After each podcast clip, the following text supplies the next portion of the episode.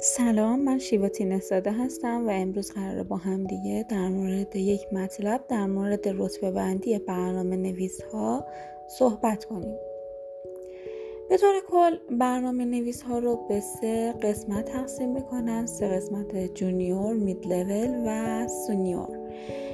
در از junior ها اون برنامه نویس هایی هستن که تازه وارد برنامه نویسی شدن یا اینکه برنامه نویسیشون رو ارتقا ندادن و مهارتاشون رو خیلی زیاد نکردن. که در ادامه شروع می‌کنیم به توضیح تفاوت های اون با دیگر رتبه های برنامه نویسی رتبه بعدی مربوط به سینیورها هستش. سینیورها در از اون دست از برنامه نویسایی هستند که به صورت حرفه‌ای کار می‌کنن و این هیچ رفتی به زمان کد زدنشون نداره زمان برنامه نویسیشون نداره و سعی می‌کنن توی برنامه نویسیشون به بهترین روش برنامه نویسی کنن و علمشون رو به روز نگه دارن. mid level ها level هایی هست اون برنامه اون برنامه نویس هایی هستن که در از شروع می‌کنن به برنامه نویسی و سطح خودشون رو از junior بالاتر می‌برن اما هنوز به senior ی یا سطح ارشد نرسیدن. حالا می‌رسیم به بحث تفاوت اونها.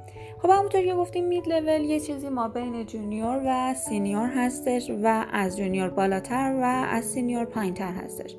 حالا تفاوت junior و senior فقط به این نیستش که مهارت هاشون چقدر هستش. این که شما کدها و اون برنامه‌ای که می نویسن رو ببینید می‌تونید تشخیص بدید که چقدر با هم تفاوت دارن. چون junior ها چون اول برنامه نویسیشون هست فقط دنبال این هستن که یک برنامه کار کنه اما در اصل یک senior تصمیم داره به حالتی برنامه بنویسه که نه تنها فقط خودش و کامپیوتر بفهمن افراد دیگری هم که اون کد رو می‌بینن بتونن بفهمن و اون رو یاد بگیرن. سعی می‌کنن با حداقل کد باشه و از قانون های کلین کد هم استفاده می‌کنن. در از علاوه بر مهارت علمشون بیشتره سعی می‌کنن خودشون رو به روز نگه دارن و سعی می‌کنن کودها رو تا حد ممکن به بهترین شکل بنویسن. در از سعی می‌کنن تمام مهارت های برنامه نویسی رو همزمان پیشرفت بدن. برعکس جونیورها که فقط دنبال این هستن که اول همه برنامهشون کار کنه حالا به هر شکلی که هستش. امیدوارم که این آموزش براتون مفید بوده باشه و برای ما بنویسید که شما توی کدوم سطح هستین.